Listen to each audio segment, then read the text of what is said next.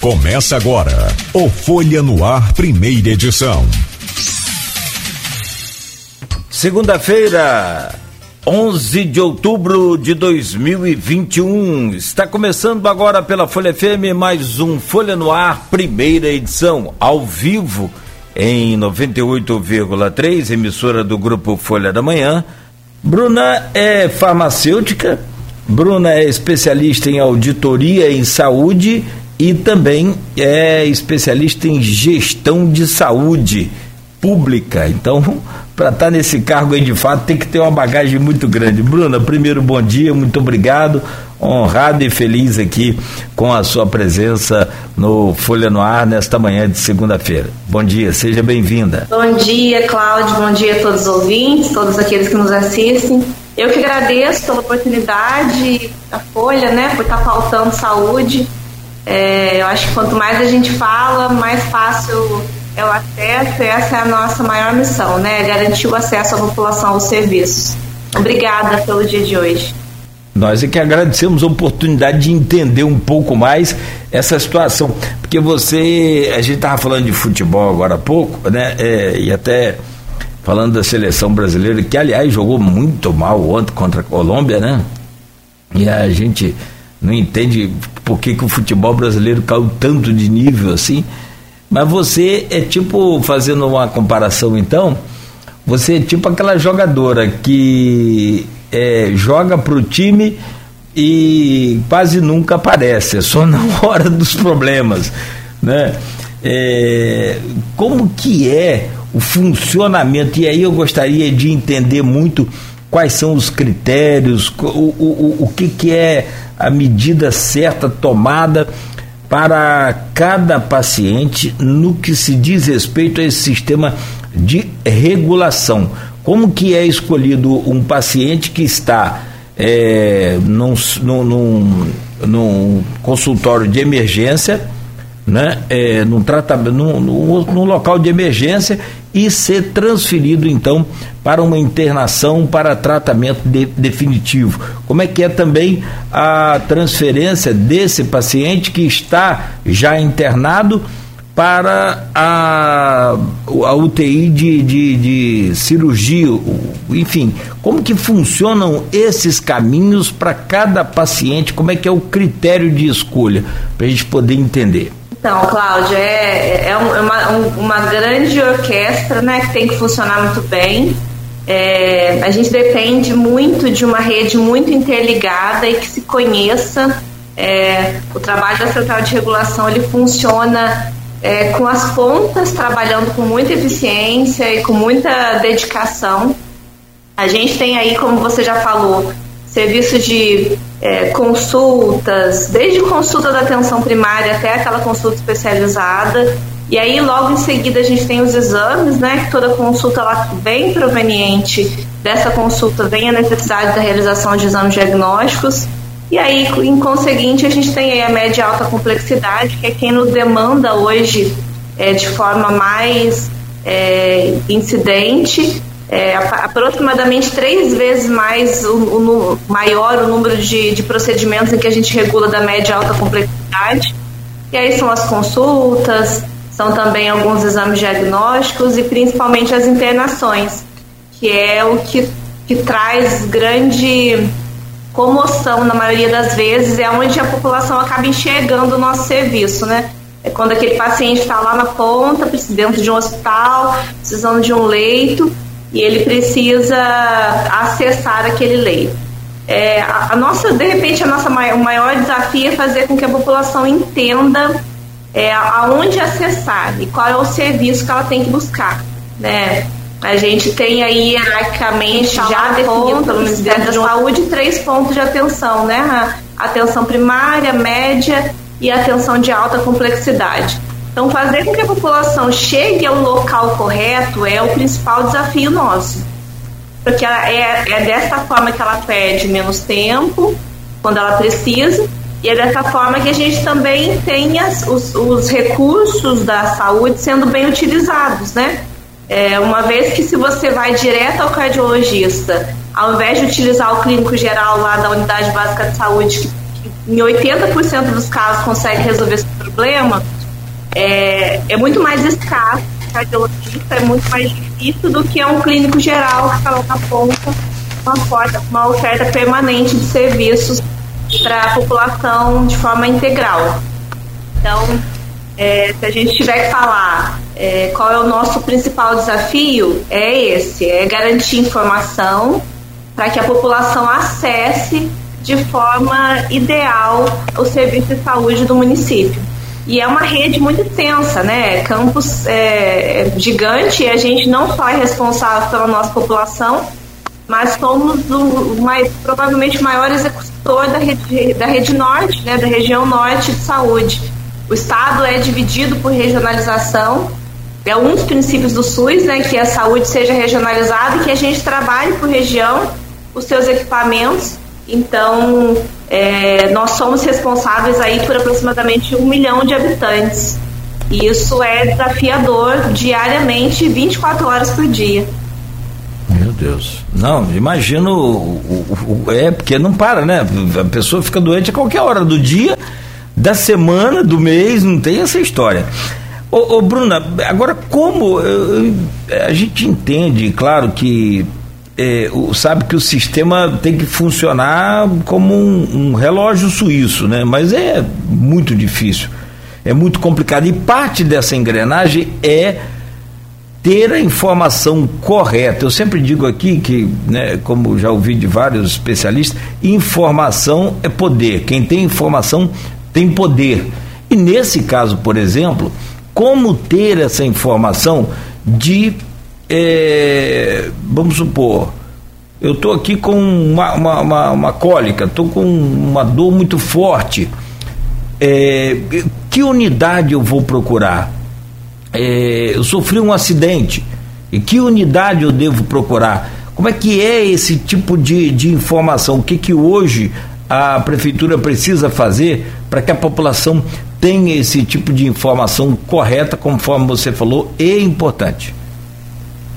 Então, é, as unidades básicas de saúde hoje são 36, né? Foram seis unidades abertas recentemente. É, e a gente tem aí como missão é, a reabertura de mais seis até dezembro. É, é, esse é o nosso grande desafio, é fazer com que a atenção primária ela volte a ganhar aquela, aquele protagonismo dentro do município. É, é, é, a base de tudo, é onde a gente previne, é onde a gente recupera a saúde da população e é onde a gente faz valer a, a, o nosso, nosso principal desafio do SUS, que é garantir realmente aquela equidade, aquela integralidade é, dentro daquilo que é essencial para a população. Então, o, o, paciente ele deve procurar a unidade básica de saúde é, sempre e ele deve manter esse vínculo com essa unidade de saúde para que ele mantenha pelo menos uma vez ao ano ou a cada seis meses se eu tenho uma doença crônica, pelo menos uma consulta, uma revisão dos meus exames, para que eu mantenha a minha saúde é, equilibrada, né, estabilizada. Esse é o nosso maior problema hoje quando a gente vem de uma pandemia que a população se afastou do serviço de saúde, assim como de todos os outros serviços, e que pior, né? Além de eu ter me afastado, eu se eu praticava qualquer tipo de exercício, se fosse uma caminhadinha, eu parei de caminhar. Se eu tinha uma alimentação um pouquinho mais regrada, a gente se alimenta mais, porque a gente fica muito dentro de casa. E aí os problemas vieram à tona com muito maior frequência. E é isso que a gente agora da saúde tem que correr atrás de forma muito emergente, né? Passivo da pandemia é, de repente é, muito é, é emergencial para as equipes de saúde. A gente sai um pouquinho daquela onda maior do Covid, mas a gente vem aí agora tendo que enfrentar esses desafios de todas essas doenças que vêm aparecendo agora diariamente para a gente. Então, se eu estou numa situação é, que eu tenho algum sintoma que eu não estou identificando, é, que eu vejo alguma alteração no meu quadro de saúde, eu tenho que procurar a unidade básica de saúde preventivamente. Se eu já tenho alguma situação um pouco mais moderada e que aquilo está me atingindo e não está me, me, me mantendo é, no equilíbrio, uma dor de ouvido, minha pressão está um pouquinho alterada, ou se eu tenho de repente um mal-estar, uma dor de garganta, a unidade pré-hospitalar é o melhor local para que eu procure. Porque é onde eu também tenho profissional 24 horas para me diagnosticar e para tentar identificar a minha necessidade de ou fazer um tratamento é, ambulatorial ou não, tenho que ir para uma emergência maior para que aí assim eu tenha uma intervenção naquele momento e eu seja medicado, avaliado ou diagnosticado para uma intervenção maior, quem sabe uma internação. E aí no último caso é que a gente procura as nossas grandes emergências, que é o Ferreira Machado, que basicamente são as nossas conhecidas como emergência vermelha, é quando a gente tem é, um, um, um trauma ou qualquer outro problema acidental que eu necessite de uma cirurgia emergencial e o HGG, que é onde a gente concentra as cirurgias também de menor porte, a emergência, emergência branca, são aquelas emergências em que eu tenho um tempo um pouquinho maior para poder atuar. E hoje o São José, que é a nossa grande emergência Covid, né? A gente acabou concentrando ali as nossas ações Covid, onde a gente tem o maior número de leitos da rede pública. Então a gente, essa, esse, esse sequenciamento, quando eu interfiro, quando um paciente com uma dor de ouvido vai até o Ferreira Machado, ele acaba ocupando aquela equipe precisava estar de prontidão à espera de um caso muito mais grave, né? Mas a gente entende que é fortalecendo essa ponta que a população volta a acreditar que se eu for no UPH eu vou ter meu, meu atendimento plenamente assistido. E que se aquela UPH não tiver condição de resolver plenamente, ela vai me encaminhar para o hospital e eu vou ter o caminho correto sendo mantido, né? É, nós tivemos aí o fechamento dos postos durante o, o fim do governo até do Rafael Diniz, né? E em, em relação para a concentração aqui do CCDC, que no primeiro momento foi maravilhoso, né? Foi fantástico. Depois, quando o Vladimir entrou, assumiu, é, ele achou melhor descentralizar esse atendimento, o que também funcionou muito bem. A princípio a gente questionou, mas gente, será que não vai espalhar Covid para tudo que é lugar, com todo mundo atendendo? Então, assim, é, naturalmente os governos não fazem as coisas, é, ou pelo menos não devem fazer, sem os técnicos, sem os especialistas, nesses casos médicos, epidemiologistas, é, virologistas, essa coisa toda. Mas essa coisa do fechamento dos postos agravou mais ainda e centralizou mais ainda as buscas por atendimentos mais simples, menos complexos nas unidades hospitalares, né? Sim, a gente ainda tem. É, isso é, não é, não é uma, uma, uma questão, uma característica de campus, é uma característica geral. Uma vez que eu tenho um médico 24 horas nesse ponto, é, é muito mais natural que a população às vezes procure ali primeiro do que procure a sua unidade de saúde. É, e, sem dúvida, o fechamento das unidades de saúde, das unidades básicas, necessário naquele momento, né? A gente precisava concentrar aquelas equipes dentro dos hospitais, que era onde a gente tinha maior demanda, mas isso foi extremamente prejudicial, né? E aí a nossa preocupação emergente de reabrir tudo. E aí não só abrir as unidades básicas de saúde, Campos tem um em torno hoje de 80 equipamentos de saúde e esses equipamentos, cada um com a sua característica, né, formando a rede de saúde.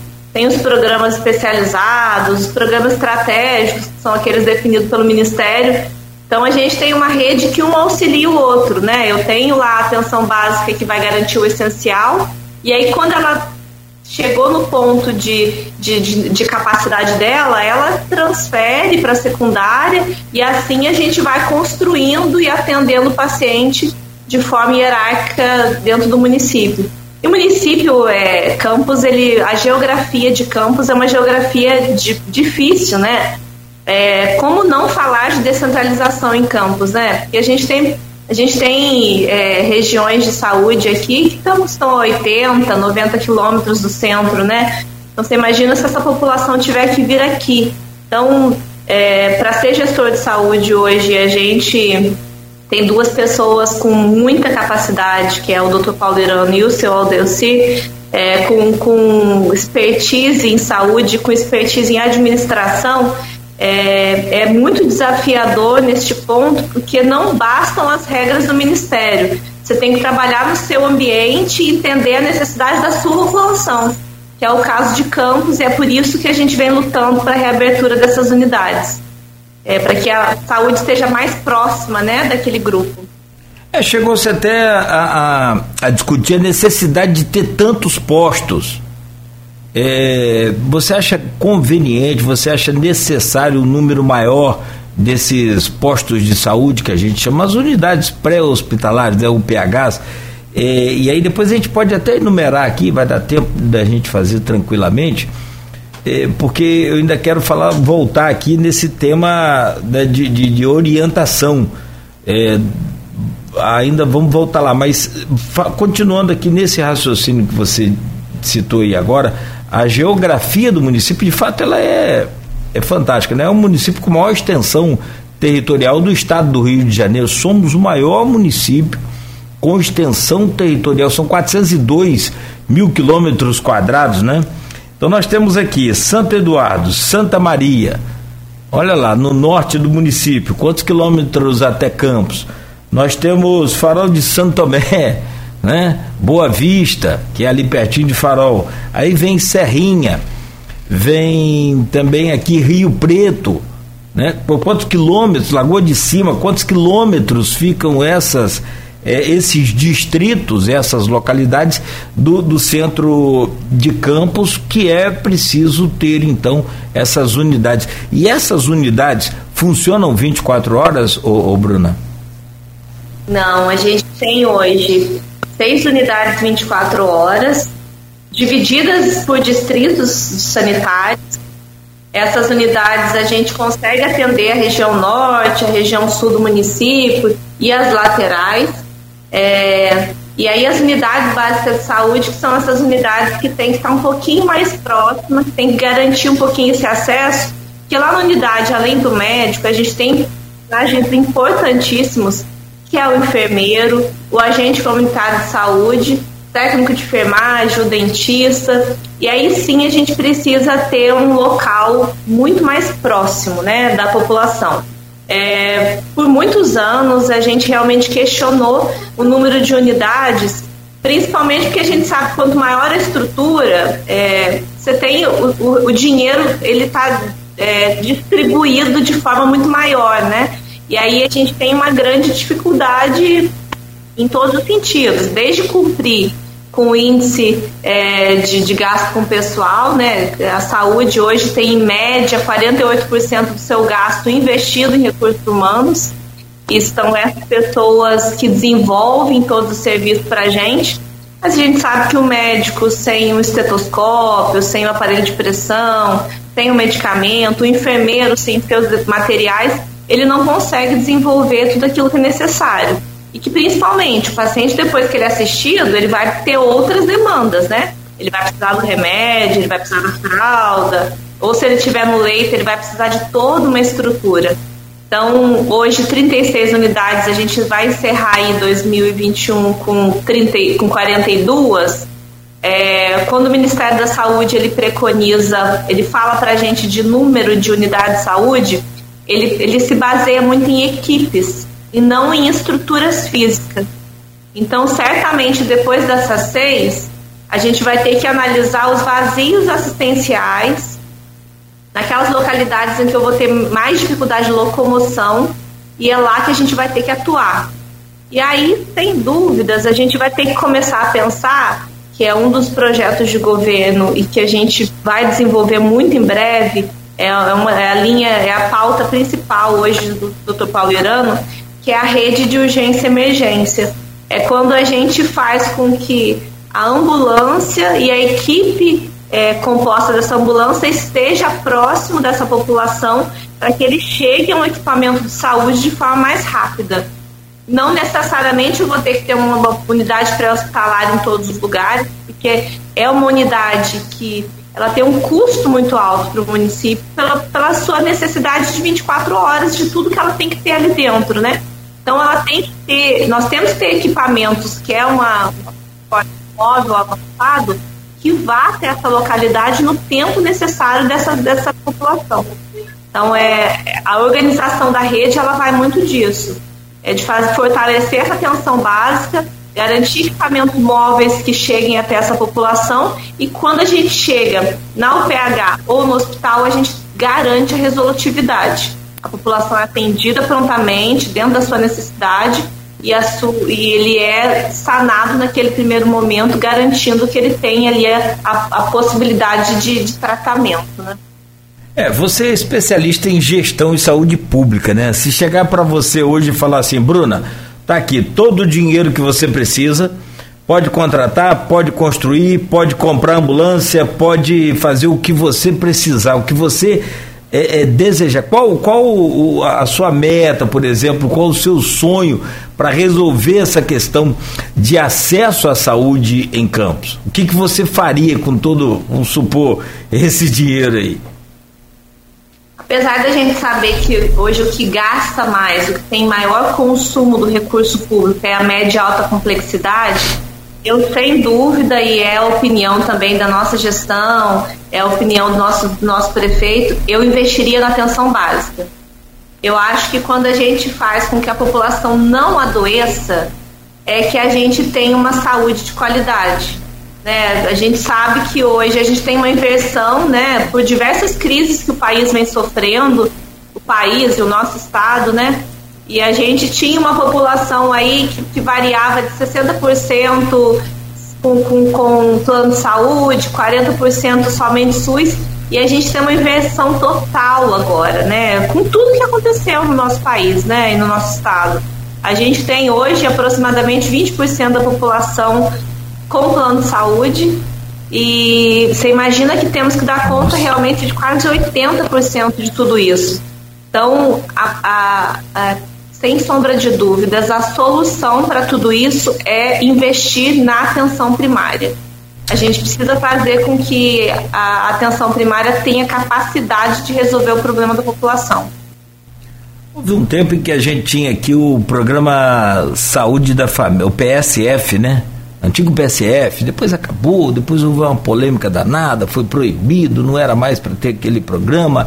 E, e, e, houve, eu me lembro bem isso, é, uma, uma demanda, uma reclamação muito grande, porque as famílias eram atendidas em casa, eram assistidas em casa com o medicamento, não precisava nem se deslocar para a unidade ou para o centro de, de, de, de saúde de campos e aquele programa parece que estava dando tão certo e de repente acabou. Hoje, você fala nesse atendimento aí, é como se fosse aquele programa Saúde da Família? Sim, é o melhor modelo, sem dúvida. É, a gente teve aquele, aquele período há dois, três anos atrás que foi a questão do, dos médicos cubanos, né? Os médicos cubanos foram, foi encerrado aquele, aquele contrato, aquele acordo e aí a gente tem uma balançada nesse programa estratégico da família, mas hoje é a, a estratégia é, indicada pelo Ministério. Na verdade, é, o, o, modelo de financiamento hoje do, da atenção primária pelo Ministério, ele é totalmente embasado no agente comunitário de saúde, é, cadastrando sua família, cadastrando seu indivíduo de forma de 100% da população. É, hoje nós temos 26 unidades de estratégia de saúde da família, dessas 36 que nós temos. Nós temos aí mais 10 unidades para alcançar é, na dependência dessa equipe. Então, é, o modelo que a gente busca é esse mesmo: é atender 100% da população com estratégia saúde da família. É aquele médico de antigamente, é aquele médico que tratava tudo da, da gente, né? Que a gente ia para lá, tinha diferença. Ele, tra ele me tratava, mas ele também cuidava da minha mãe, cuidava do meu avô, cuidava do meu, do meu filho, e, e que ele integralmente ele entende a saúde daquela família, que também é de extrema importância, né? A gente sabe que muitas doenças são hereditárias, genéticas, ou são doenças que são ocasionadas pela situação social, né? Às vezes aquela família não tem uma moradia adequada, ela reside num lugar que não que, que proporciona doenças frequentes. Então, tudo isso o médico da, da, família, que é o médico que vai na casa da família, leva a sua equipe, é o melhor modelo, sem dúvida. É, em Campos, para você ter uma ideia, no último quadrimestre, a gente teve aproximadamente aí 400 mil serviços ofertados pela atenção básica.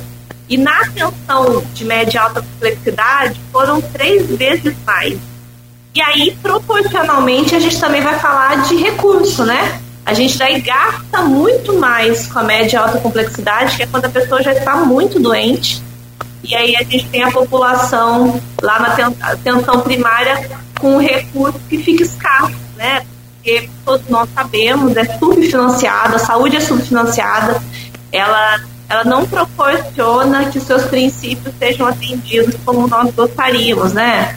A gente tem um. um é, se a gente falar de medicamento, que é uma, uma, uma necessidade primária, né? Você imagina que, uma, uma, uma pessoa que tem um salário mínimo hoje, como que ela compra seus medicamentos que em média vão custar 300, 400 reais o seu remédio de pressão, o seu remédio de diabetes?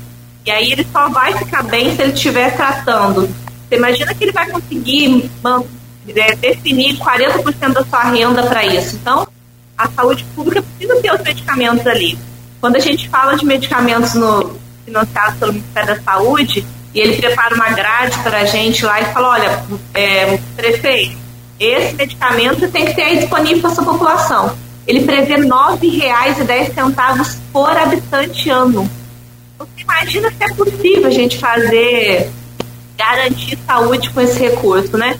Então aí vem o município que vai ter, vai ter que é, buscar estratégias o tempo todo para poder dividir ali de forma equivalente e garantindo o essencial para a população.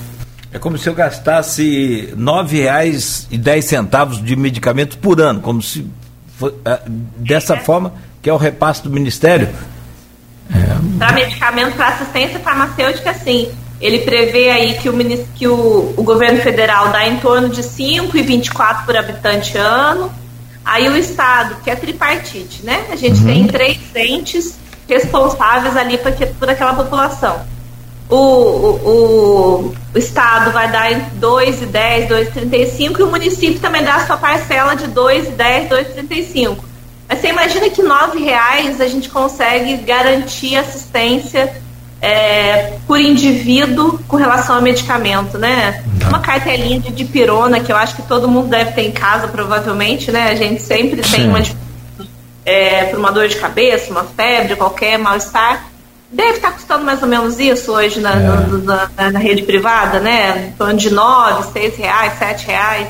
Então é impossível, né? E aí a gente está falando de todos os níveis, né? De, de, de, de necessidade. É, é desafiador. É, né? nem, to, nem todo mundo também é, busca a rede pública para comprar remédio, para adquirir remédio. Tá. Sim. Vamos e venhamos. Eu não sei qual o percentual da população que busca, mas como você mesmo disse agora há pouco, 80% já não tem mais é, né, plano de saúde, 80% é por conta da rede pública. Então, eu quero imaginar que também na questão dos medicamentos, e aí a demanda não é pequena, deve ser também um percentual muito grande. Por exemplo, eu, não, eu tenho oportunidade de não buscar a rede pública para é, remédio. Tudo bem. Mas tem mais dois companheiros aqui. Eles buscam. Então, fica assim. O, o, o, o, o que sobra, no meu caso, falta para eles também. Sim, sim, com certeza. É, é, é, é, nesse sentido que a gente vai trabalhando, né? Eu uhum. tenho, eu tenho estratégias que são possíveis para um país inteiro, uhum. mas que atendem a um grupo, né? Então é por isso que a gente vai trabalhar com é, a, a, universalidade e a, e a, integralidade do essencial, né? É, porque realmente não vai ser possível atuar em todos os campos é, de, de, forma integral, né? E que garanta a igualdade no atendimento para essa população. Então, realmente, aquilo que você não usa, a gente vai tratar um outro grupo, mas que mesmo assim não vai ser suficiente, né? A gente não vai conseguir 100% da, da necessidade da população. Olha, esse assunto dá um programa inteiro. Né? A gente conversava antes aqui, esse primeiro bloco, vamos tomar conta dele todinho com esse assunto, que é esse assunto de regulação. E aí eu vou até fazer o seguinte, eu vou voltar um pouquinho ao começo, depois a gente tenta é, é, trazer alguns desses números aí que você passou para gente. Lá no começo você já falava sobre a importância, é claro, da orientação. Também teve um caso aqui de um amigo que outro dia ficou perdido. A esposa passou mal, né, acho que foi pressão, pressão alta e não sabia onde procurar, foi para a rede particular e acabou. Eu, eu queria que você enumerasse para gente, então, quais são as unidades de emergência que a gente deve, de, de, de urgência que a gente deve procurar, né? E quais são aquelas que a gente deve procurar no, no, no, no dia a dia aí para pré-atendimento, sem é, ambulatorial, né? Por exemplo, nós temos aqui o Hospital São José, temos o Hospital Feira Machado, você já adiantou que é uma unidade de atendimento né, vermelho, de emergências vermelha, o HGG, e aí eu não sei se você também tem acesso ou algum tipo de parceria com a UPA em Guarulhos. Como é que funcionam essas unidades e em que momento eu devo procurá-las ou não devo procurá-las? Sim.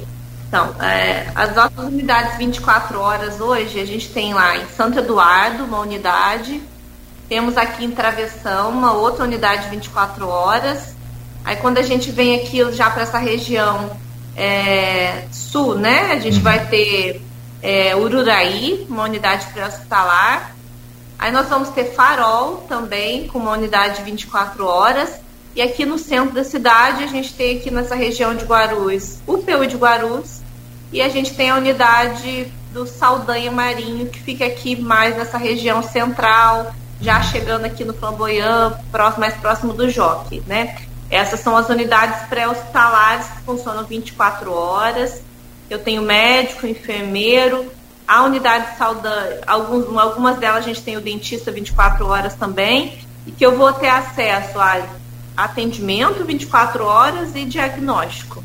É ali que eu vou ter a classificação do meu problema e que eu vou ser ou encaminhado ou eu faço um pequeno repouso e tenho estabilizado aquela situação de doença e eu tenho um encaminhamento para voltar para atenção primária para continuidade, uhum. que é o caso de uma hipertensão. Estou com uma hipertensão, eu tive um pico de pressão e eu preciso se eu vou conseguir é, regularizar ou se eu não regularizei, se eu regularizei ali na, com aquela intervenção na unidade pré-hospitalar, ele vai me dar um encaminhamento para procurar a unidade básica de saúde mais próxima da minha casa e eu vou procurar um médico clínico para poder fazer tratamento, né? Uma vez que eu tive um problema evidenciado. Já se eu não controlei, é aí que a gente vai procurar qual é a causa e aí eu vou ser encaminhado para um hospital para internação. Esse paciente ele tem que ficar numa unidade 24 horas, no máximo 24 horas. Então, se eu cheguei a ficar 24 horas ali, eu não tive meu problema resolvido, não cheguei a um diagnóstico, é nesse momento que eu tenho que ser internado. E é desse jeito que a gente faz também nas nossas unidades de emergência. Eu cheguei lá com, com algum problema. E se eu tive que ficar mais de 24 horas, é nesse momento que eu recebo a minha internação. E aí, algumas coisas a gente vai permanecer nessas instituições, é, como é o caso do, da, da, do trauma, da ortopedia, da fratura no Ferreira Machado, ou o caso do AVC hemorrágico, quando eu tenho AVC hemorrágico, a nossa referência no município e da região é o Ferreira Machado. E se por acaso eu estou no, HGG e eu tenho ali uma forte dor abdominal, ou de repente tem que operar uma apendicite, é ali que a gente vai, vai ter o seu problema sanado. Depois que eu fiz a minha cirurgia, aí sim a gente pode ir para uma unidade contratualizada para eu dar continuidade da minha permanência hospitalar. Porque tendenciosamente eu preciso fazer com que a minha primeira porta de entrada, são as emergências, elas fiquem um pouco mais vazias. Né? Então a gente vai recebendo e trazendo para os hospitais contratualizados. São em torno de 1.200 leitos que a gente contrata é, somente de leitos de enfermaria. E leitos de UTI, acho que são em torno de 300 leitos de UTI. Então, eu, eu tiro esse paciente da minha emergência, depois que eu tenho a estabilização dele, e aí eu levo ele para um hospital contratualizado. Então, essa ansiedade da população, às vezes, ah, meu pai está ali no Ferreira Machado, tirar ele dali urgente. Nem sempre eu tenho que tirar ele dali. Às vezes ali é o melhor lugar para ele naquele momento, né? É onde eu tenho a assistência que ele precisa. A gente tem hoje um serviço de referência no Ferreira Machado de trauma e de é, neurocirurgia. Então, não tem outro lugar que vai ter essa capacidade de resolver com tanta rapidez quanto no Ferreira Machado. Então, mas fazer a população entender que às vezes ele permanecer ali no Ferreira é o melhor para ele é que, que é, é onde entra a informação que a gente vem conversando. Né? Eu tenho, aconteceu comigo e tem um tempo eu passei mal e eu tive, na verdade, foi pericardite, não foi um infarto. Mas os sintomas do, do, da, da, pericardite, eles são bem semelhantes aos sintomas do, do infarto, pelo menos aqueles iniciais ali. Eu moro a 100 metros ali da, da, da dessa PU da, da Saldanha Marim, 150 metros ali. Então eu, eu não tinha plano. Corri para o PU. PU falou, não, está infartando. Esse rapaz está infartando. Eu tinha 30 e poucos anos, 35, né? Enfim, dali fui para o Ferreira Machado, fui transferido para o Ferreira Machado logo, logo. E aí eu vi o desespero da minha esposa, porque eu fiquei no corredor do Ferreira Machado. E, e logo, logo veio gente, pessoal atendendo, aí teve gente que me conheceu e tal. Falei, não, pode me deixar aqui tranquilo, não me leve para lugar nenhum, eu, eu quero ficar aqui, minha esposa. Não, você tem que sair daqui, vamos ver o Álvaro Alvim, vamos ver não sei aonde. Eu falei, calma, deixa eu ficar quietinho aqui, mesmo no corredor, que eh, como eu vi um registro aí do doutor Frederico Paes, ele disse que, revelando lá nas redes sociais, que não tem mais ocupação de corredor no, no Feira Machado. Né? Então, mesmo naquela época em que eu fiquei no corredor, eu falei, não, me deixa aqui, eu prefiro ficar aqui no corredor do Ferreira, porque eu sabia o, que se eu tivesse infartado de fato e precisasse de uma cirurgia, o Ferreira Machado seria o, o local ideal para fazer. Né? Então, assim, é, a questão da informação ela, ela, é muito importante. Às vezes você briga para levar o seu, seu ente querido para um lugar ruim, para um lugar terrível, que não tem nada a ver com o que ele está. Não era o caso do, do, do Álvaro Alvim, mas Entendeu? É, é, é, você calmar, o que é muito difícil nessas circunstâncias. Eu admito que quando. Aquele desespero, né? Quando é um filho da gente passa mal, então aí é terrível. Né? É. E aí, quando, quando você falou da UPA, é, é muito importante. A UPA tem um papel muito importante dentro da região. É, ela tem como característica principal é, o primeiro atendimento do IAM, que é o infarto do miocárdio. Mas a gente sabe que quando, quando a gente está falando de um município dessa extensão territorial, eu não posso deixar isso é, centralizado ali. Porque eu tenho um tempo muito curto de resolução para o infarto, que é crucial para todo o tratamento que ele vai fazer depois. Seja um cateterismo ou uma cirurgia maior, uma revascularização, qualquer outro problema, é, eu preciso atuar muito precocemente. Então, e as doenças cardiovasculares, elas é, é a primeira maior causa de, de, de morte é, no país e no mundo, e não é diferente aqui no município. A nossa estatística de mortalidade dos últimos quatro meses, a primeira maior causa foi por infarto e doenças cardiovasculares. Então, essa é uma preocupação que a gente tem com a necessidade urgente daquela rede de urgência e emergência que é o, o projeto de governo principal hoje de Dr. Paulo Irano, uma vez que as doenças cardíacas aumentaram muito. Então, esse é um caso que a gente fala assim, esse não tem regra. É, a regra é procure a primeira assistência mais próxima da sua casa. Sim. E aí você tem aqueles sintais, sintomas mais característicos, aquela equipe vai te encaminhar precocemente para uma unidade de saúde e aí você vai ter, ter a intervenção que é, é medicamentosa, necessária para resolver o seu problema mais rapidamente. Mas tudo isso é a gente vem trabalhando no sentido da importância de, de que isso esteja é, instituído não só para a população, mas para as equipes, né? essa equipe que te atendeu no Saldanha Marinho, ela precisa ter muita agilidade nesse momento e estar muito comprometido né. Com, com a sua saúde é, para que ela sinalize e te, e te encaminhe e te leve ao ponto de acesso principal com maior rapidez, né? A gente precisa de muito pouco, por exemplo, para atuar no, no, infarto. Eu preciso de um aparelho de eletro, vou precisar de um medicamento que ele, ele, trom, ele, ele, ele vai revascularizar ali, né, é, naquele momento e permitir que, que não ocorra o, o, infarto ou que se ele ocorra, ele não tenha uma consequência maior. Então é, é, é muito pouco. É nesse momento que a gente fala que a nossa equipe de saúde ela precisa estar muito comprometida com, com, com a causa é, para que a gente tenha a necessidade do paciente identificada rapidamente e resolvida. Bom, é, daqui, são 8 e 5. Olha como é que a gente fecha esse bloco, então já atrasado, mas acho importantíssimo, sem problema nenhum esse atraso. É, acho que bem esclarecedora a sua entrevista. Eu quero fazer uma conexão aqui só para o próximo bloco. Próximo bloco a gente ficou de comentar e falar sobre o aplicativo Consulta Fácil, que vai ser também um, uma mão na roda, né, digamos assim, ainda mais nesse período de, de, de pandemia que a gente está vivendo. E nessa conexão eu vou colocar aqui o seguinte: primeiro tem um, um comentário do Tiago Virgílio aqui no nosso streaming e ele diz o seguinte: Bom dia, minha amiga e super competente Bruna. Essa aí veste a camisa da população, sempre muito atenciosa com todos. Tá aí o, o Tiago Vigílio, se quiser falar, fica à vontade. É... Ah, nada. é, eu, acho que assim, o principal é gostar do que faz, né? E, e para mim, saúde pública é quase que missão eu escolhi isso para minha vida e realmente gosto muito do que faço. Agradeço, agradeço, Thiago.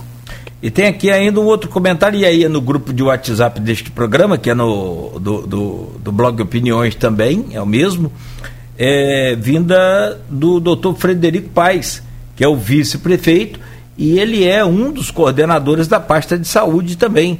Ele que tem essa experiência aí na área de saúde como gestor, do Hospital Plantadores de Cana. Então, ele diz aqui: considero a Bruna uma das pessoas mais preparadas no quadro da Secretaria de Saúde. E aí, por isso, pergunto: qual o futuro da saúde pública em Campos? Mas eu vou te pedir, Bruna, a gentileza, você pode comentar sobre o, o comentário do doutor, nosso querido Frederico, mas eu vou te pedir só para me responder no próximo bloco que aí a gente faz um intervalo rapidinho aqui, mas pode falar sobre o comentário do doutor Frederico Paes.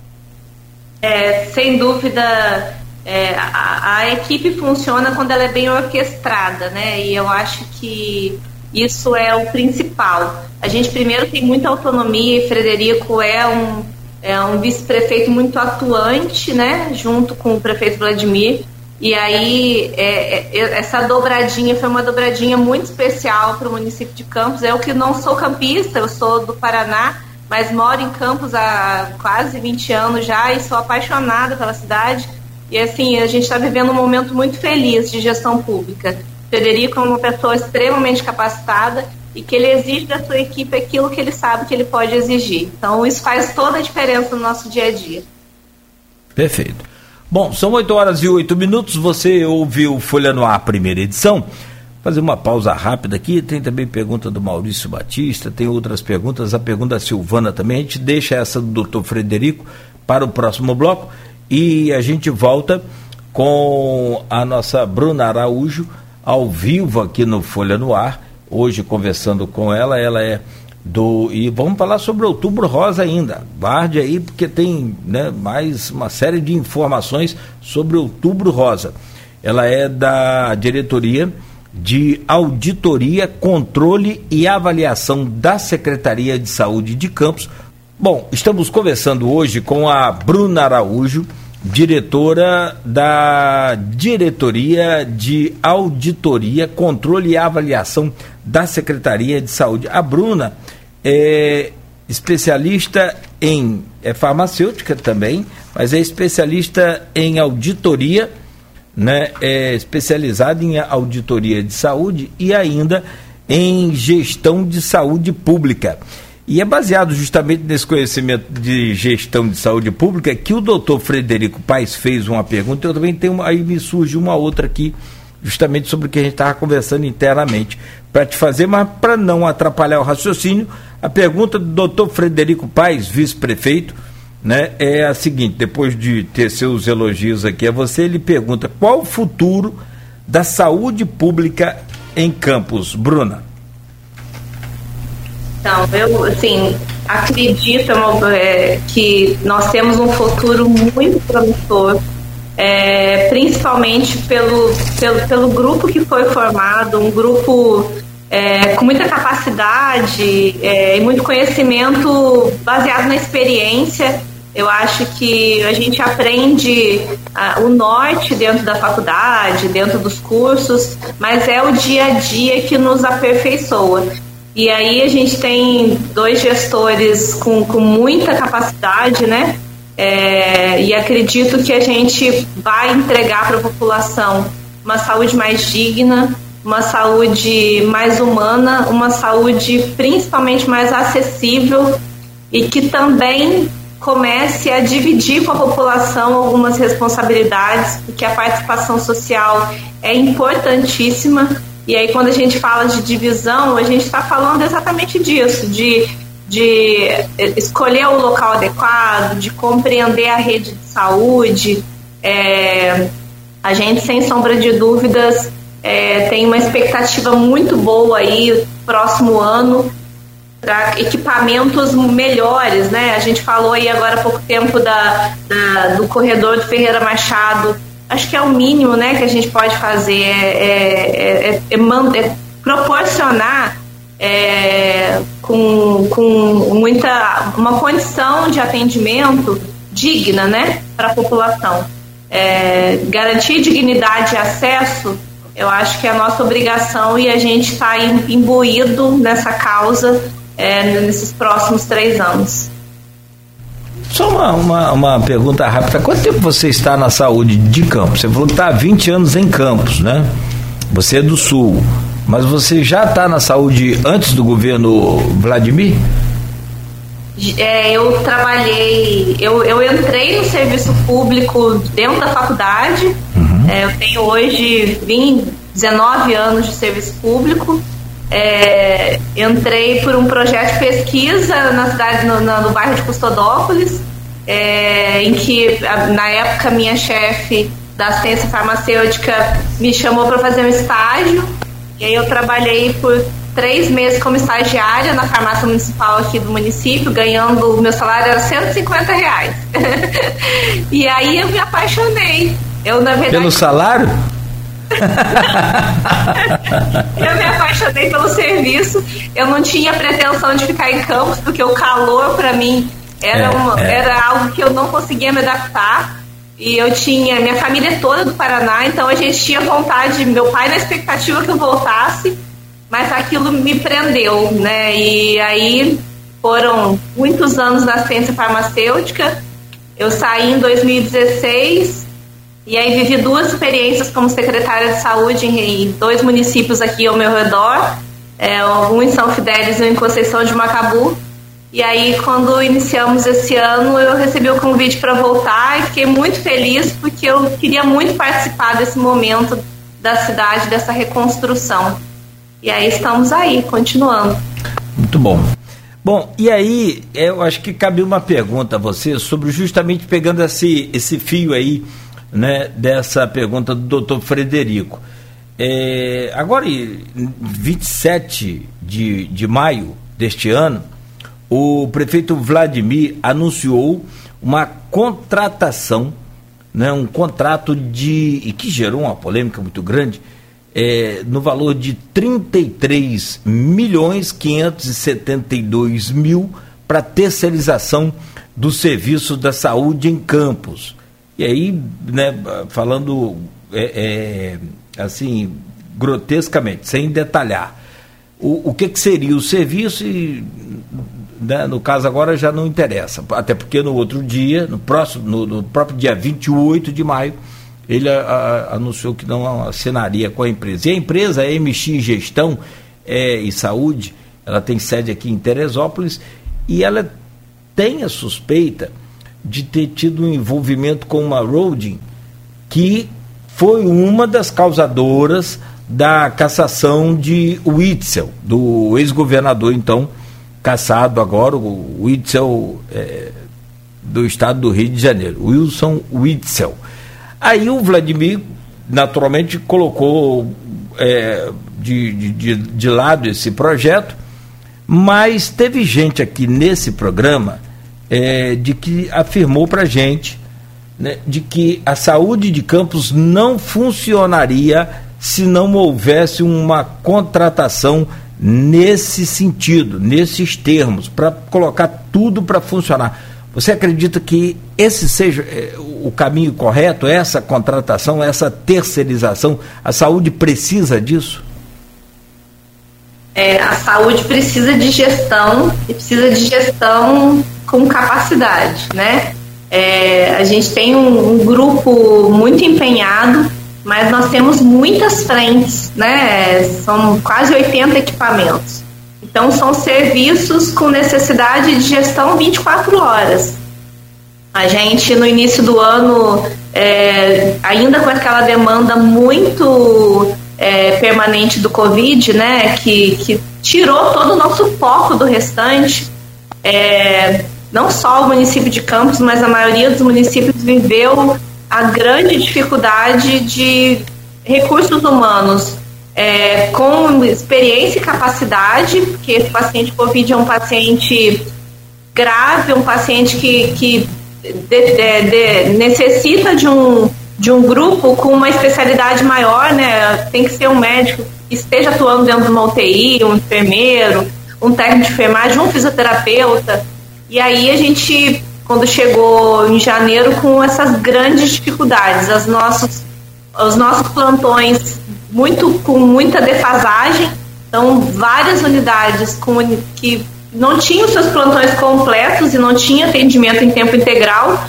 E o nosso desespero é porque esse paciente, quando chegava numa unidade dessa e ele de repente podia não ser assistido, ele podia virar óbito, né? É, o que mais se divulgou nas mídias e redes sociais desde o início da pandemia era aquela necessidade de entubar precocemente e de intervir naquele momento em que você estava com a saturação muito baixa. Então a gente viveu uns dois, três meses com muita dificuldade. Nós tínhamos necessidade de abrir novos leitos, de ampliar o serviço e nós não tínhamos recursos humanos para isso. É, o Ministério da Saúde e o Estado foram muito parceiros com relação a recurso, com relação ao Covid. Então, esse, esse custo muito elevado, né? É, só para a gente ter uma ideia, um leito de, de UTI, ele custa uma diária em campo em torno de 800 reais. É, um leito de UTI Covid, ele foi ampliado. O Ministério da Saúde falou, olha, não dá para ser 800, tem que ser pelo menos 1.600. E aí, esse custo desse leito ele é de aproximadamente 3.500 dia.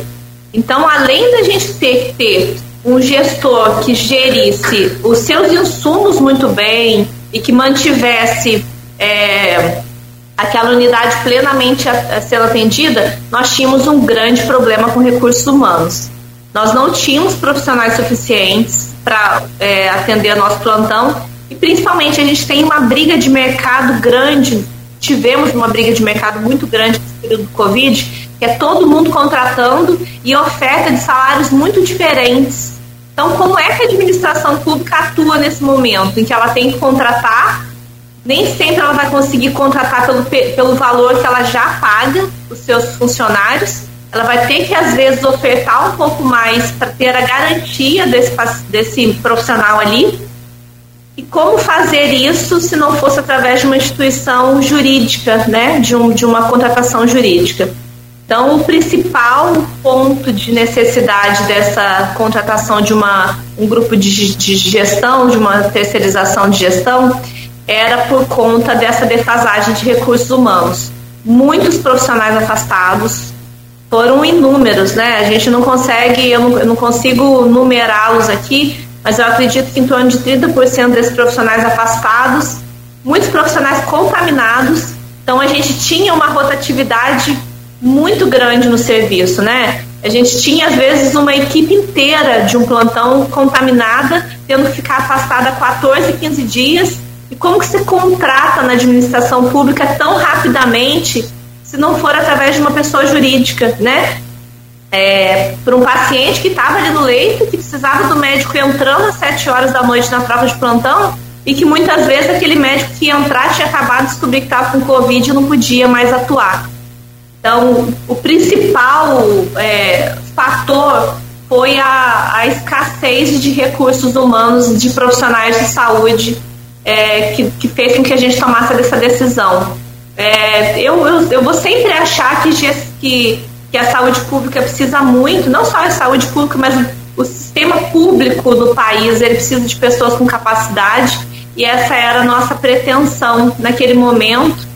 É, de, de, de contratar alguém que tivesse capacidade técnica, experiência na área, e aí para que pudesse desenvolver esse papel junto com a gente. Nós temos um grupo que, que, que, encabeça as ações, mas a gente precisa de gente desenvolvendo na ponta, né? É, então esse era o principal fator de decisão naquele momento. Mas há necessidade ainda dessa terceirização? Você acredita? Isso é, uma, isso é só uma opinião, tá? Não, não é necessariamente um parecer técnico, não. É só uma opinião que a gente está trocando uma ideia aqui. Eu acho que a gente está tá vivendo um segundo momento, Cláudio, agora, que é a, a diminuição do Covid e o aumento das doenças é, mais prevalentes da população. Nós estamos com nossos hospitais abarrotados de gente. Nós estamos assim, nós chegamos a ter umas duas semanas, quase 40 pessoas em fila para UTI. Pessoas com gra graves e sem um leito disponível, né? E nós temos o maior... UTI, UTI comum, né? Incomum, incomum. O número de, de é, infartos... Sim, não, não é UTI COVID, é COVID, é. Não, é, é não, já não Covid mais. A gente tem um percentual de ocupação do Covid hoje mais baixo, né, em torno de 60% das UTIs enfermaria está em torno de 30% de ocupação. E a gente já estuda a possibilidade de reverter esses leitos para UTI geral, é a nossa cobrança do Estado para uma decisão nesse ponto. E até do Ministério da Saúde, né? De que ele continue financiando, mas financia agora leito geral. Então, essa necessidade de gestão, de terceirização, ela não está totalmente esgotada. Né? A gente continua com necessidade de fazer com que os nossos equipamentos funcionem plenamente. Então, se isso vai ser uma decisão do governo, eu confesso que não, não saberia te dizer nesse momento. Mas a gente com certeza continua com a necessidade de fazer gestão plenamente nas nossas unidades. Perfeito, perfeito. Bom, inclusive, é, tem uma pergunta aqui, justamente da Silvana, e a gente entra nessa área aí, já começa até a falar um pouco sobre a questão da, do aplicativo, que é o que a gente está tratando aqui agora é, é, vai tratar nesse bloco, né? É, ela diz aqui o seguinte, Bruna, como veio a ideia do aplicativo Consulta Fácil? Como está sendo também aí, ela já entra no outubro rosa, que a gente deixa para o próximo bloco, e essa campanha de conscientização. Mas como que tá, teve essa ideia do aplicativo Consulta Fácil? Então, na, é, o sistema de regulação de serviços de campos ele já tem um sistema que é, ele interliga todas as redes e a população. É, isso foi uma briga nossa desde o início também a pedido do, do, do prefeito que não houvessem filas nas unidades de saúde e que a população ela pudesse chegar nessa unidade de saúde, fazer uma solicitação e ela aguardar numa fila online e que ela fosse regulada e fosse sendo atendida. Então a gente vem trabalhando essa informação, é, trabalhando os nossos cadastros, porque é, o paciente ele recebe uma mensagem de SMS e de WhatsApp hoje, quando ele tem a sua consulta marcada. É, mas aí a gente precisa, principalmente, que esse cadastro esteja correto. Se o número de telefone que ele deu foi o número do vizinho, ou o número da mãe ou do pai, ele não vai estar recebendo essa informação. Então a gente trabalha as duas coisas, né? Mas a gente sabia que é, a, a, o mundo, a evolução da, da informática e da tecnologia É, e a gente tem necessidade de acompanhar isso, né? Então, quando a gente pensou no Consulta Fácil, nós fizemos um primeiro, uma primeira experiência lá em maio com o exame citopatológico, pensando que a gente precisava mais rapidamente voltar com esses exames de prevenção para a mulher. O citopatológico é um momento é, essencial, uma vez ao ano, que ela faça o preventivo e que naquele momento a gente tem uma, um profissional de saúde, pode ser um enfermeiro, pode ser um médico, clínico ou ginecologista, fazendo o toque da mama, verificando se tem alguma, é, é, alguma informação ali importante para ser investigada. E aí a gente fez, lançou um link que a população acessava e fazia um pré-agendamento. Então a gente queria experimentar. Será que essa ferramenta ia dar certo, ia ser aderida? E aí foi a experiência foi muito legal e foi quando a gente começou a desenvolver esse aplicativo e que vai ser um aplicativo que vai perdurar aí por diversos outros serviços à medida que a população vá se adaptando com essa ferramenta. Então a intenção era fazer com que as pessoas tivessem acesso às vagas com mais facilidade, vendo daqueles serviços que ela não precisa de alguns critérios, ela não precisa de uma definição.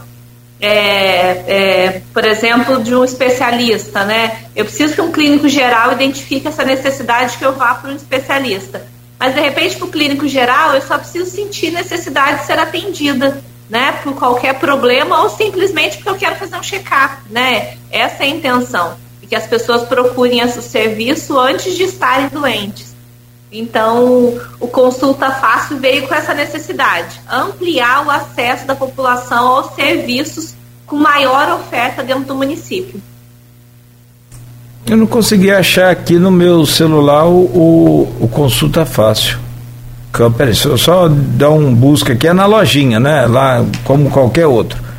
Ah, então, ele, não, ele ainda não é um aplicativo disponível nas lojas. Ah, tá porque ele está em desenvolvimento hum. e o desenvolvimento principal é a utilização. Então a gente está trabalhando esse mês, hum. nós lançamos ele no dia 4. Então ele está acessível através de um link que você entra no site da prefeitura. Ah, sim. sim. Tá lá no outubro rosa, porque a gente lançou a ferramenta com o foco principal na mamografia, né? Então quando você clica, você vai entrar e aí a gente tem esse período de 30 dias uhum. para a gente ir criticando os, os, eh, a utilização, né? Então, à medida que a gente eh, que a população entra, que a gente vai sentindo a necessidade de, aprim, de aprimorar essa ferramenta, é, é, que a gente provavelmente até o mês que vem a gente já tem ele para ser baixado para você ter um ícone no seu celular que você vai acessar a qualquer momento aplicativo. É, houve uma época, eu, se não me, me fale aqui, a Rosinha ainda era prefeita de Campos e o, secretário era o Paulo Irano. Chegou-se a contratar o cartão uma espécie de cartão saúde, eu não lembro mais agora qual o nome que era que era dado para para esse essa operação, mas ah, sim, tá aqui o link, até o Beto já passou aqui. Se puder postar então aí para mim, no, no, no, nosso streaming aqui, o linkzinho, depois você posta ali, por favor, Beto. É, mas eu me lembro que ia ter um, um, cartão, né, a população ia ter acesso a um cartão, não lembro o nome mais, e isso ia facilitar de fato, porque hoje difícil a pessoa que não tem um celular, né? Então acho que nem, nem, nem precisa mais dessa coisa de cartão. O próprio celular já. Esse aplicativo já é o começo, então, desse, desse atendimento online, né? Isso, é. Pelo que eu é, entendi. É, é, o início desse processo. Uhum. E o Consulta Fácil ele tem várias vertentes importantes aí. É, nós temos um nível de absenteísmo, que é quando a gente fala da falta presencial naquilo que você requereu, né? O serviço, quando você falta ah, sim. ao exame, quando você falta a consulta, nosso o nível de absenteísmo é muito grande. Ele beira 40% de tudo aquilo que a gente agenda, a gente perde. Uhum. E aí muito disso pode estar na falta do, do recebimento da informação pelo, pelo pela população, porque como o mecanismo hoje é um mecanismo que você vai na unidade e solicita em tempo real. Então, eu preciso de um, uma colonoscopia. Eu vou lá na unidade de saúde, apresento meu encaminhamento, ou sair da, do consultório do médico, apresento encaminhamento, e eu já na, no mesmo momento o, o, operador responsável ele insere no sistema e você fica numa fila virtual. O ideal é que quando você tem esse cadastro atualizado, a população ele recebe a confirmação do seu exame, é, agendei hoje. Em até 24 horas você já recebe uma mensagenzinha com a data, horário, local do seu procedimento. Uhum. É, quando você salva o número da, da, da, da, regulação no seu, no seu WhatsApp, né, na sua lista de contatos, você recebe também por ali.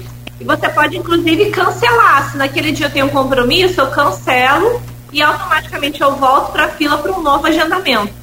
Mas a gente percebia que as pessoas ou não recebiam esse SMS ou não estavam muito adaptadas. E também não voltavam na unidade de saúde para saber se o seu exame já estava agendado. Então, o Consulta Fácil veio com essa intenção também. Quando você faz o seu cadastro, e não só as mulheres desse mês podem fazer como qualquer outra pessoa, você pode entrar lá, faz o seu cadastro. Se você já foi atendido alguma vez pelo SUS, ele já puxa seus dados. Você, inclusive, pode entrar lá e atualizar seu endereço, atualizar telefone de contato, coloca um e-mail ou não, que não é obrigatório, atualiza a documentação sua ali, e aquilo primeiro vai servir para a gente, para a gente ter um, um banco de dados real, que permite a gente trabalhar a saúde. Então eu vou saber qual é a população que eu tenho naquele bairro, é, qual o percentual de idoso. Então, essas informações do sistema, elas são muito proveitosas para os equipamentos. No segundo momento, quando eu fiz o cadastro, eu abro numa tela e essa tela me permite saber todos os meus serviços que eu tenho solicitado no município. Então você vai ver lá, ó, tem uma, uma consulta de cardiologista solicitada e você vai acompanhando o status daquele procedimento. Ah, nesse momento eu entrei em fila, fui regulado e agora está agendado para o dia tal. Quando você clicar, você pode cancelar e você vai poder acompanhar tudo que você solicitou na rede de saúde em tempo real no seu aplicativo. Então, esse para a gente é o, o, o, grande ganho de. Um, de uma, um acesso online. É principalmente por isso, todo mundo usa, usa celular hoje, né? Sim, sim. Área, né? É, todo mundo tem um telefone, né? Tem gente e, tem mais de um. E, é, e hoje, com a, o acesso à internet também é. muito facilitado, então a gente ficou imaginando por que não aproveitar essa tecnologia para a gente trazer mais próximos serviços que a gente precisa que a população faça, como é o caso da mamografia, que a gente quer muito que todas as mulheres façam a mamografia. Então, por esse motivo, se ela tiver um acesso mais fácil, de hum. repente ela vai agendar é, é, ela nem estava pensando em fazer, e aí ficou tão fácil fazer que ela falou: ah, deixa eu marcar aqui então para me aproveitar essa oportunidade. É, é não. Sim, se não, esse assunto é que a gente vai fazer uma pausa rápida agora. Você desculpa, eu estou olhando aqui para cima, se você percebeu aí, e quem está também nos acompanhando pelo streaming, é porque a gente está ininterruptamente tendo aqui piques de energia desde de, de, de quase sete e meia da manhã né, por conta de talvez da chuva, não sei. A ampla, a Enel, né, sempre faz esse tipo de, de, de, de situação com a gente, principalmente quando chove aqui no centro, é muito complicado. Você desculpa, eu estou olhando porque está um, parecendo até boate no, no, no, no, fim de semana sem pandemia. Está piscando toda hora, o no break segura aqui, mas a gente fica muito preocupado. Bom, deixa eu fazer o seguinte, são 8h40. É, vamos entrar então nessa questão da, do Outubro Rosa. Tem muita pergunta sobre isso. A gente quer saber, e aí você já adiantou muito é, um assunto dos mais importantes que é sobre essa questão da justamente da consulta. Porque todo ano eu ouço muitas reclamações vejo algumas postagens até reclamando, ah, a campanha é muito bonita, mas eu chego lá não tenho médico, eu chego lá não tenho a consulta. Então vamos, vamos falar sobre isso no próximo bloco, se esse ano vai ser diferente, me parece que já tem a prefeitura separou 7.500 exames. Eu quero saber se são só esses ou se são esses exames, tem possibilidade de, de, de aumentar. Enfim, se esses já atendem, tem muito assunto para a gente falar e a importância nós voltamos então no oferecimento dos laboratórios Plínio Bacelar, Proteus Serviços de Saúde e Medicina Ocupacional, com a qualidade certificada ISO 9001-2015, e Unimed Campos, cuidar de você. Esse é o plano. Bom, Bruna Araújo, como a gente já falou, é diretora de auditoria, controle e avaliação da Secretaria de Saúde, é, é especializada aí em gestão pública, tem uma série de é, é farmacêutica também, né, para colaborar, para ajudar mais ainda aí no conhecimento a essa área. Já foi secretária municipal aqui em pelo menos dois municípios, conforme ela falou, e especializada também em auditoria de saúde. Tem uma pergunta aqui que está muito mais relacionada a essa essas outras áreas sua, né, do que a que você de fato é, desenvolve hoje no município. E é do nosso ouvinte Maurício Batista, lá embaixo ele já me chama a atenção de novo. Cadê minha pergunta, Nogueira? Mas está aqui, o Maurício Batista é ouvinte nosso aqui de carteirinha, desde o primeiro programa, em 28 de março de 2018, né? E aí foi quando a gente começou com esse programa e, quando né, estreou aqui a, a Folha FM. Bom, ele pergunta a você o seguinte: qual porcentagem da verba do governo direcionada à saúde e se existe um conselho com a participação popular, vereadores, além de profissionais da rede e gestores. E aí ele afirma: essa representação por três partes cria um âmbito democrático onde o debate pode acontecer e gerar transparência para toda a população. Pode responder. É, a participação é, tripartite, a gente já falou um pouquinho disso que quando estava falando de medicamentos, é, é, é, assim que é, que é pensado o serviço público, né, com a participação dos três entes, do governo federal, do estado e do município. O governo federal ele é obrigado a, a repassar 15% de toda a sua receita pros, pro, pra, para a saúde, para o desenvolvimento de saúde.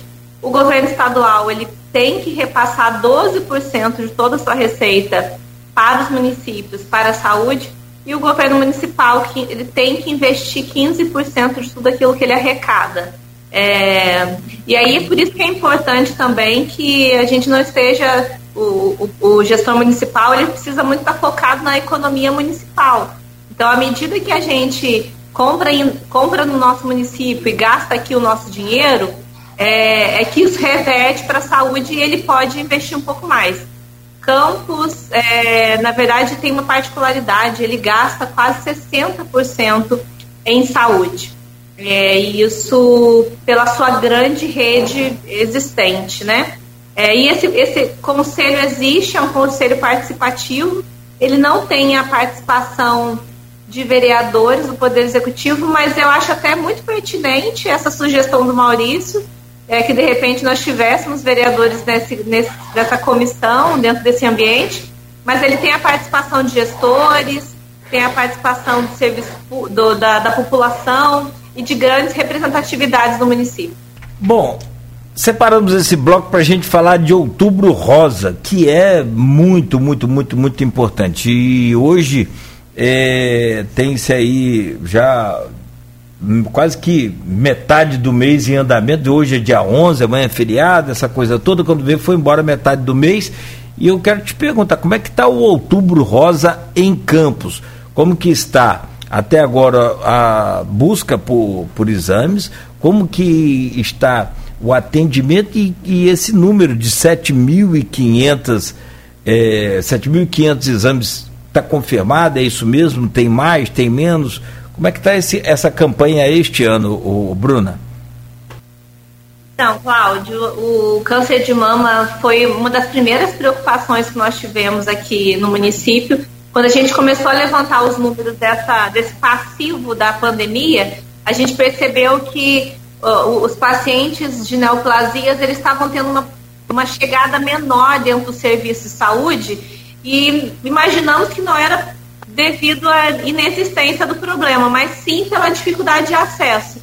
Então, mais prontamente a gente começou a estudar esses números. E aí, para nossa grande surpresa, é, a gente já sabe que o câncer de mama é o que mais mata, mas 35% de toda, todos os cânceres do, da região eles são de câncer de mama e de diversas faixas etárias. A gente tem desde mulheres de 19 anos a mulheres 85, 87 anos com câncer de mama.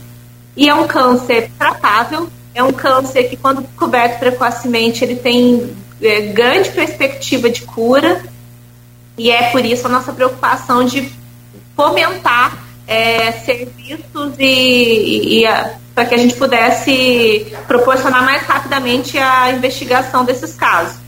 Então, desde lá de trás, a gente já saiu de 100 exames de mamografia para 1.500 mensais. E aí a gente pensou que no Outubro Rosa, que é o mês em que a gente fala muito sobre o assunto e que a gente precisa falar mais ainda, que a gente precisa é, garantir a saúde das nossas mulheres, é, principalmente quando a gente está falando de uma doença tão trágica, né, e que traz tantos outros problemas. É, então, a nossa preocupação era de ampliar grandemente o acesso a esses serviços. E aí, quando a gente fala de 7.500 exames ou procedimentos, a gente está falando desde a consulta do ginecologista, que está presente nas unidades de saúde hoje. Se não me engano, em 18 unidades de saúde nós temos ginecologista.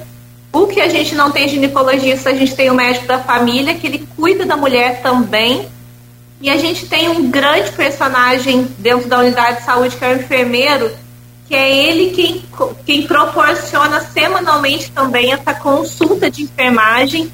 E nesse momento da consulta de enfermagem é que essa mulher é avaliada de forma integral, tanto na coleta do preventivo, que pode detectar o câncer de útero ou de ovário, que é a segunda causa de câncer também na, nas maiores incidências o terceiro é próstata e o quarto é câncer de reto. É, então, esses quatro pontos são quatro pontos que a gente tem trabalhado muito.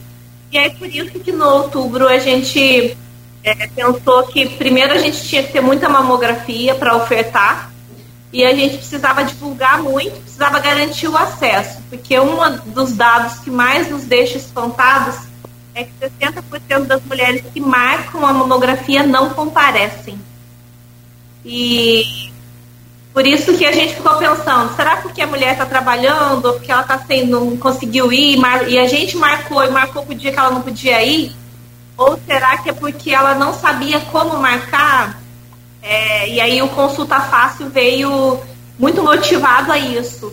Ah, tanto para a mulher que é, é, dona de casa, do lar, para que ela pudesse ali no momento da novela parar um pouquinho, entrar e já marcar para aquele dia que ela está organizando, que ela tem um, um horário mais flexível. E aí nós abrimos agendas noturnas, abrimos agenda aos finais de semana e feriados, pensando que todo mundo conseguiria ter acesso. É, e aí, dentro desses 7.500 exames, a gente tem ultrassonografia de mama, temos o estudo patológico, temos a consulta de enfermagem, a consulta do ginecologista. É, pensando nesse primeiro momento, captar o maior número de mulheres para a gente é, avaliá-las, e aí o trabalho não acaba no outubro rosa. Com, é, com toda certeza, a gente, depois da mamografia, vai ter outros exames necessários. Então, era só uma preliminar. Era para a gente acender um, uma luzinha rosa para todas as mulheres do município, para que elas pensem em cuidar delas nesse momento. E, e o, o, principal exame do câncer de mama é o autoexame. É naquele momento que você está tomando banho e que você vai, vai procurando se tem algum nódulo e que você é, identifica qualquer normalidade, desde coloração, a dor, é, ou a aparição de algum nódulozinho, é que você deve rapidamente procurar um serviço de saúde para ser atendido e para ter o seu diagnóstico fechado. É porque não tem, no, no, no, começo, logo no começo, ele não tem um sintoma logo assim, é, tão grave, tão chamativo. Então a pessoa acaba no fazendo o autoexame e aí vai se né, é, é, é aprofundando aquele caso. Então, hoje é dia 11 ainda. Você falou que, inclusive, nos domingos e feriados, e o de amanhã também, né, vai ter esse, esse procedimento. Quer dizer, são 7.500, eu anotei exame, mas não são exames, são 7.500 procedimentos que fazem parte de todo um, um, processo.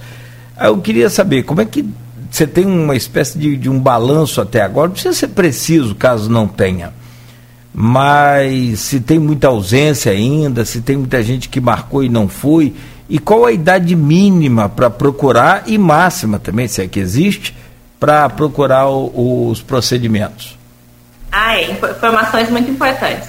Nós, essa semana, até a sexta-feira, nós tínhamos tido 700 agendamentos no Consulta Fácil. 700 mulheres já tinham agendado. É, nós tivemos nessa semana um percentual de 25% de falta. Então a gente está trabalhando esse número para criar agendas extras, para que também a gente não perca esse número que nós planejamos de alcançar até o final. Muito importante lembrar que a mulher, para fazer o agendamento, ela pode até agendar, mas ela vai precisar de um pedido médico ou um pedido do enfermeiro. E aonde que ela consegue essa solicitação? Em qualquer unidade de saúde. Na região central, a gente colocou o CRTM, que é o Centro de Referência e Tratamento da Mulher, fica ali ao lado da Secretaria de Saúde, de 8 às 17, ofertando esse pedido através do serviço de enfermagem. E aí, é, nós já tivemos uma adesão é, nesse final de semana no Centro da Mulher, nós tivemos mais de 90 mulheres que já realizaram. Nós imaginamos que por conta do feriado a gente teria o um esvaziamento das agendas, mas é, Para nossa surpresa, isso não ocorreu. A faixa de rastreamento do Ministério da Saúde é entre 50 e 69 anos. É onde a gente tem o maior índice de casos. No município, os nossos números variam de 19 a 85, 87 anos. De 19 a 40 anos, nós tivemos um percentual de 40% das mulheres com câncer de mama. De 40 a 80 foi os 86%. Então, a gente já avalia a possibilidade de, no município, instituir uma política que baixe um pouco essa faixa etária. Mas nesse mês de outubro era importante que a gente seguisse as diretrizes do Ministério, é quem ordena as ações de saúde no, no país, né? Então, nós fechamos a faixa de 50 a 69. Mas é muito importante a gente falar que essa faixa etária é de rastreamento. É aquela mulher que não sentiu nada, que não tem nada e que ela está fazendo um exame preventivo.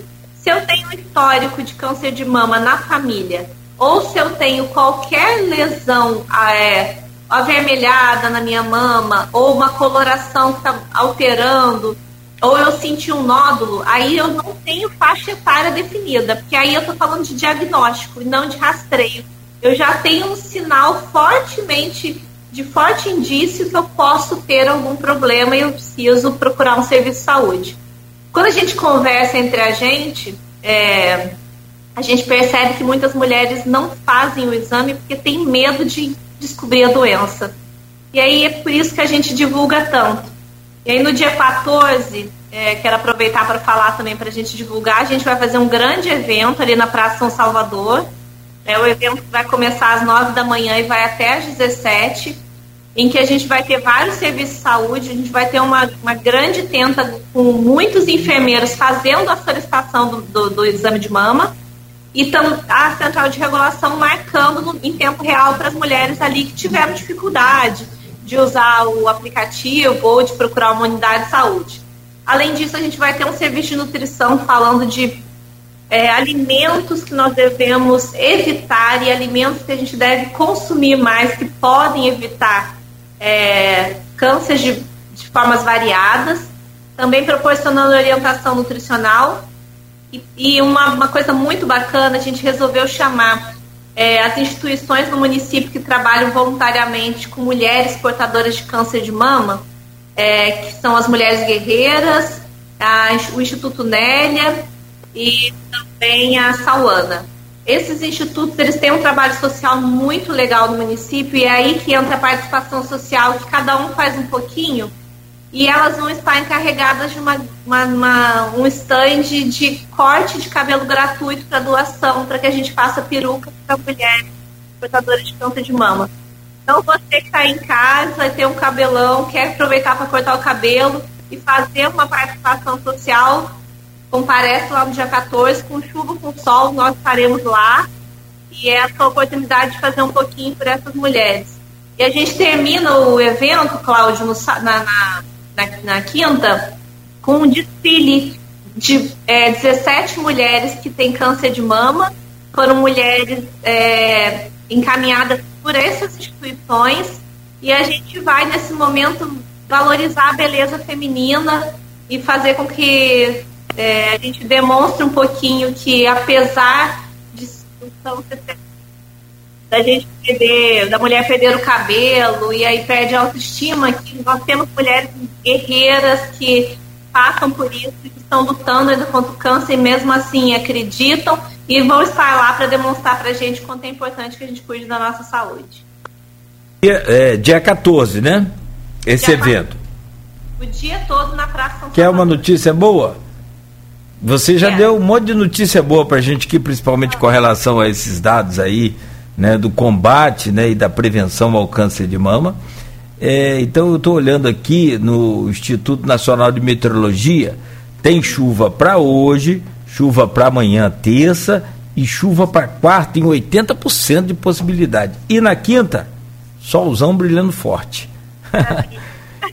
que bom não, porque a chuva atrapalha, né? Evidente com certeza. Nesse caso, a chuva atrapalha, mas é, vai tá ser. Eu, eu, já tinha visto aqui também a chamada é, do, do evento, né, a divulgação já do evento. A gente vai estar também, naturalmente, é, é, falando aqui na, na, na grade da nossa programação e convidando todas as mulheres para esse evento no dia 14, mas, sobretudo, para que procure socorro, para que procure é, não é bem socorro, que procure uma, uma, uma, ajuda, caso não tenha conseguido marcar algum dos procedimentos anunciados aqui pela Bruna, tem até o Luiz Mauro Macabu Pacheco, ele posta aqui no, no, no, no Face, é, para informar a população qual o número do telefone da consulta fácil.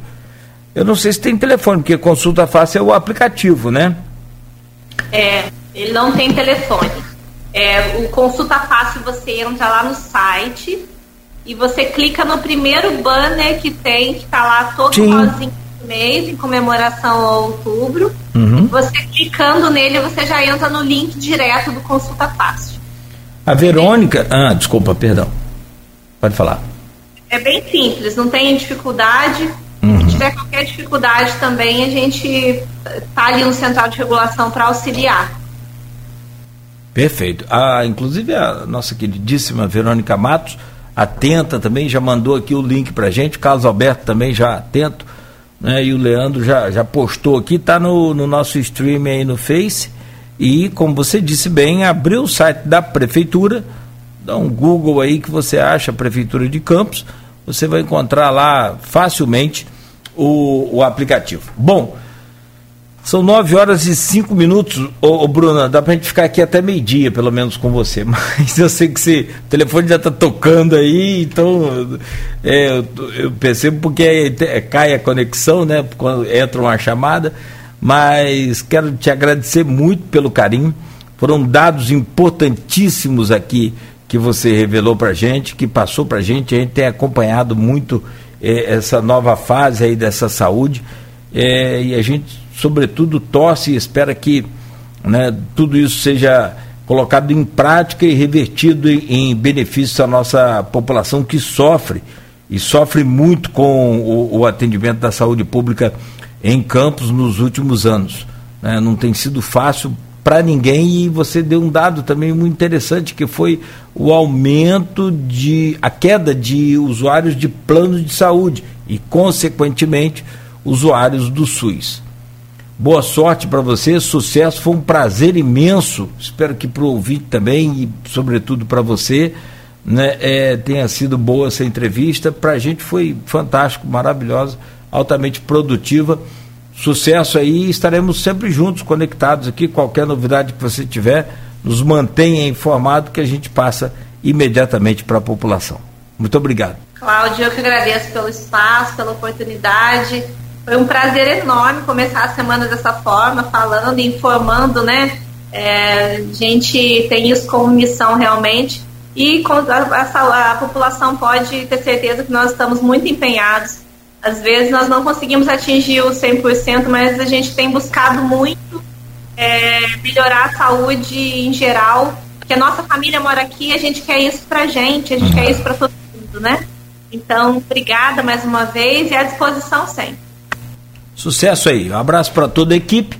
São nove horas e sete minutos em Campos. Nós começamos ao vivo aqui no Folha no Ar, primeira edição de hoje, com a Bruna Araújo, que é diretora da Diretoria de Auditoria, Controle e Avaliação da Secretaria de Saúde de Campos. A você que nos acompanha, muito obrigado. Amanhã, feriado, estaremos de volta, normalmente às sete horas da manhã, com o Folha no Ar, primeira edição.